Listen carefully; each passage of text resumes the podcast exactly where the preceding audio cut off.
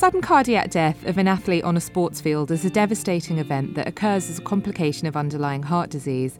In many cases, it's the first and only sign of disease.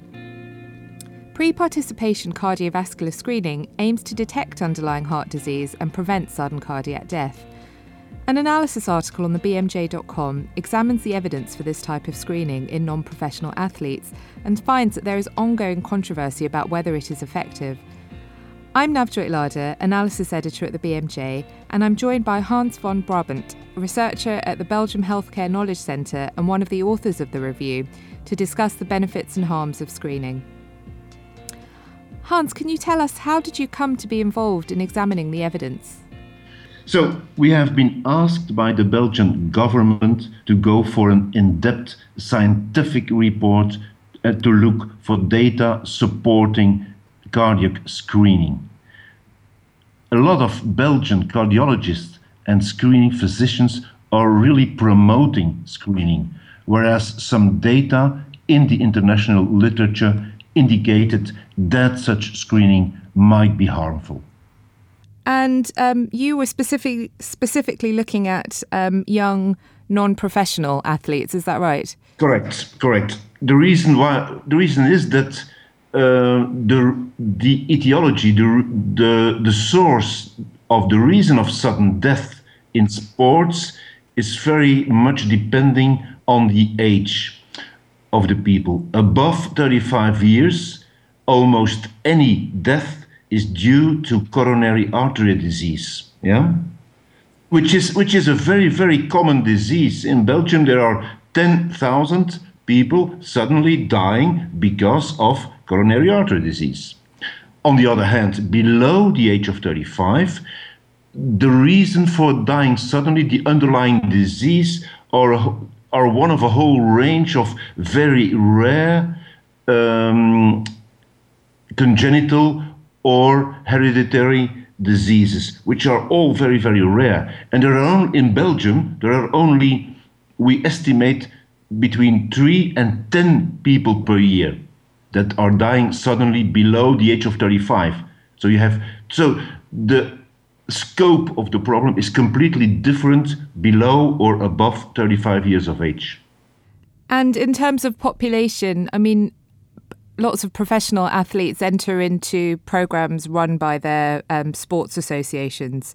So is that why they're excluded from this particular evidence review?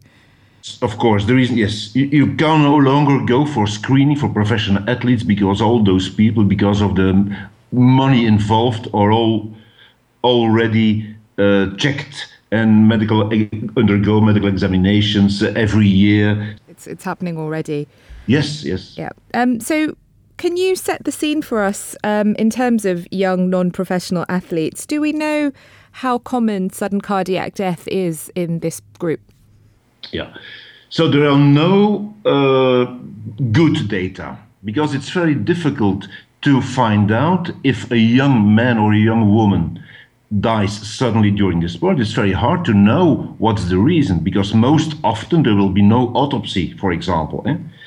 But the number of which most people do agree is one out of 100,000 per year. In Italy, already since the early 70s, they are doing pre participation screening. They are keeping very good note of every incident, and they as well have, in the latest period, an incidence of one in a 100,000. So I think this, this number is is correct. The best we can, our best estimate. Okay. And um, as you alluded to, there are a range of causes in this uh, population group under 35. Can you describe some of those for us? Yes. The most, there are about 50, 50, 50 diseases that might be, that might uh, lead to sudden cardiac death. The most frequent reason for sudden death is hypertrophic cardiomyopathy. But the most often detected disease that might lead to sudden death is WPW, the Wolff Parkinson White syndrome. Yeah? So about 3,000 people out of 100,000, this is 0.3%, have a disease that might lead to sudden death. Eh? Of those 3,000, one will eventually die suddenly. Okay? Is this clear? Yeah, so these are very small numbers we're talking about. Pardon? These are very, small, small, yes, numbers. Absolutely. Yeah. So the most of, if you look at young people, you, you start to examine them with an electrocardiogram, you will find uh, 1500 to 2000 per million people with WPW. Now the problem of the, the fact is that sudden death in WPW, the Wolff Parkinson White syndrome, is very rare in asymptomatic people with WPW. This means that most people, most people with WPW don't have any symptom during their whole life. Some of them will have palpitations, and they will they'll have reentry tachycardias, which lead them to a doctor and which lead to a, a treatment. And very, very rarely will sudden death be the first manifestation of WPW. It is the latter people that we want to find during our screen. It, all these numbers are not very, very exactly, but about 1 in 10,000 WPWs will die suddenly, which is a very, very low number. On the other hand, the only treatment of WPW is an ablation of the accessory pathway between the atria and the ventricle, which is the origin of the disease. And now you should know that the mortality associated with the ablation is also one out of 10,000. So you have a very, very low chance to prevent one death, but you also have a very, very one low chance to cause, to induce one death. Eh? You understand?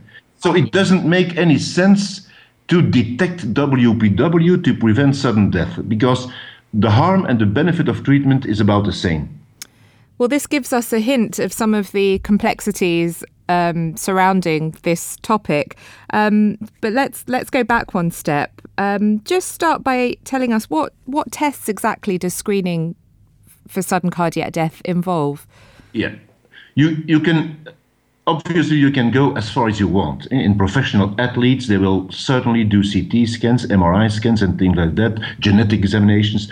What we are discussing here is screening in its most basic format, which is also uh, promoted in it Italy, for example, but also in other countries and here in Belgium, professional uh, sports associations, sports uh, leagues will ask to do at least an ECG. So the examination the, which we were talking about consists of one, a history, two, physical examination, three, electrocardiogram. Uh, let's talk a bit about how good these tests are at identifying these underlying causes. Yes. Okay, history taking. History taking is a very poor predictor of sudden death. Eh? They ask people, did you ever uh, fainted during exercise? There's even an official questionnaire published by the Americans that they have to use during their uh, screening examination.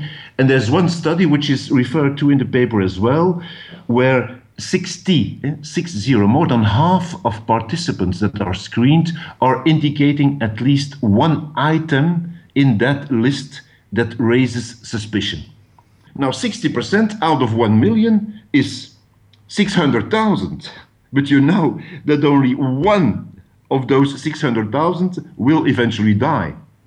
You see, you have a huge amount of positives. Mm-hmm.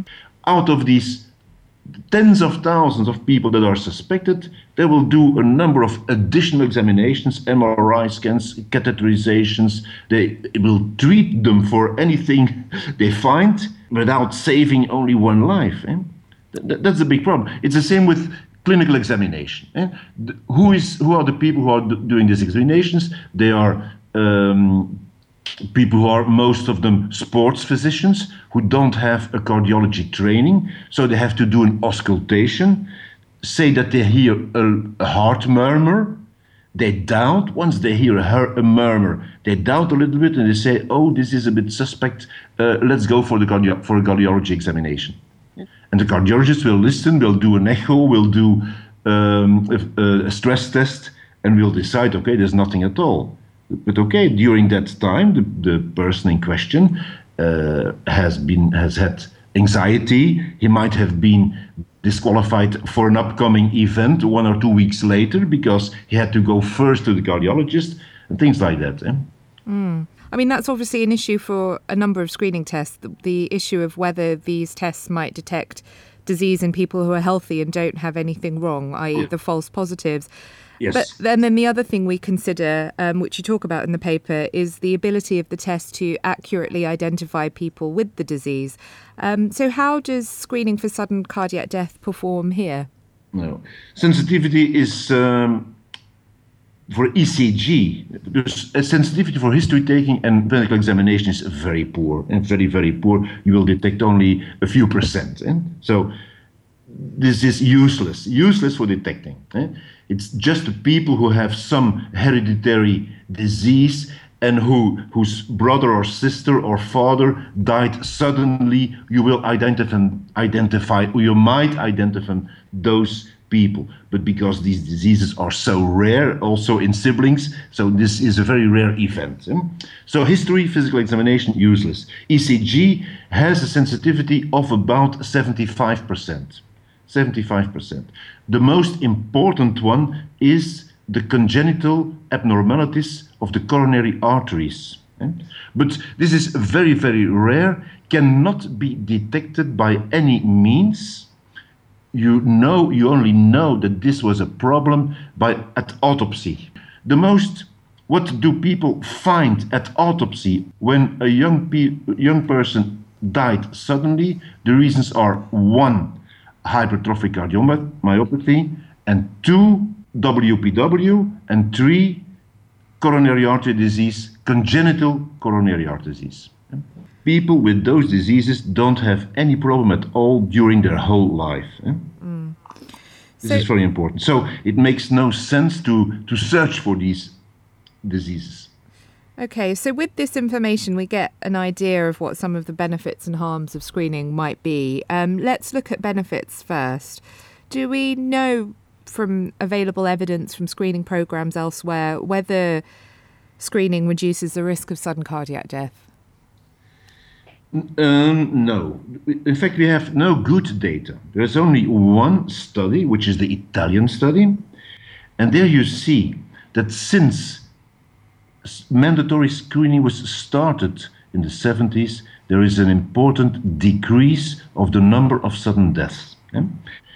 In their original paper, the authors conclude that they see a trend in the decreasing incidence of sudden death, a trend from 4 to 1 out of 100,000.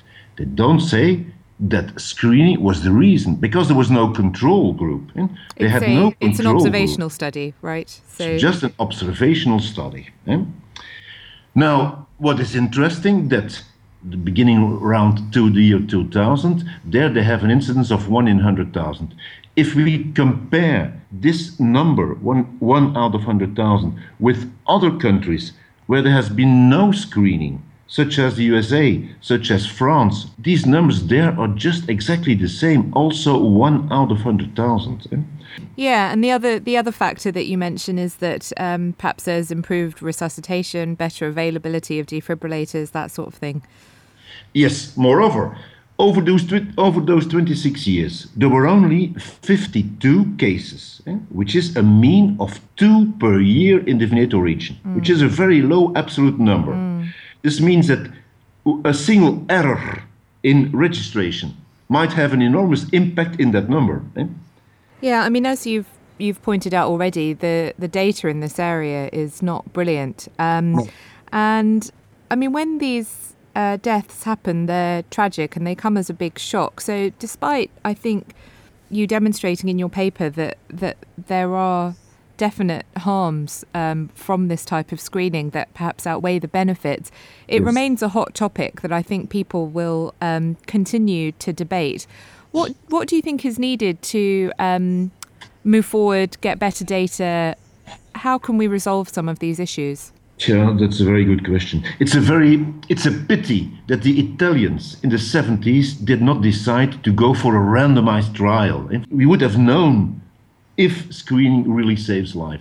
Now, I think it is impossible to start a randomized controlled trial because a lot of people are really uh, convinced that screening is beneficial, that screening should be done. What can be expected and hoped for in the future is that we will uh, find genetic tests that are finding out with certainty if a given uh, genetic hereditary disease is present. So this at this moment uh, it is common sense. You have to we have to accept that these rare conditions occur, that we can't avoid them, that participating in sport is very good for your health, so we can't stop doing sports. the, we have to accept that that's very, very, very low risk, I think. Okay. You can. Some people say, okay, you have to train. You have to train people for uh, resuscitation. You have to make uh, all kind of devices available at these sports events. I don't know. This is not has not been proven to be worthwhile. I don't know. I don't know. There, there is no, there is no uh, golden bullet to to uh, to save this problem. Okay, well, lots to think about there. Um, Hans, thank you so much for joining us and talking us through your paper. And um, that analysis article, Harms and Benefits of Screening Young People to Prevent Sudden Cardiac Death, is now available on the BMJ.com.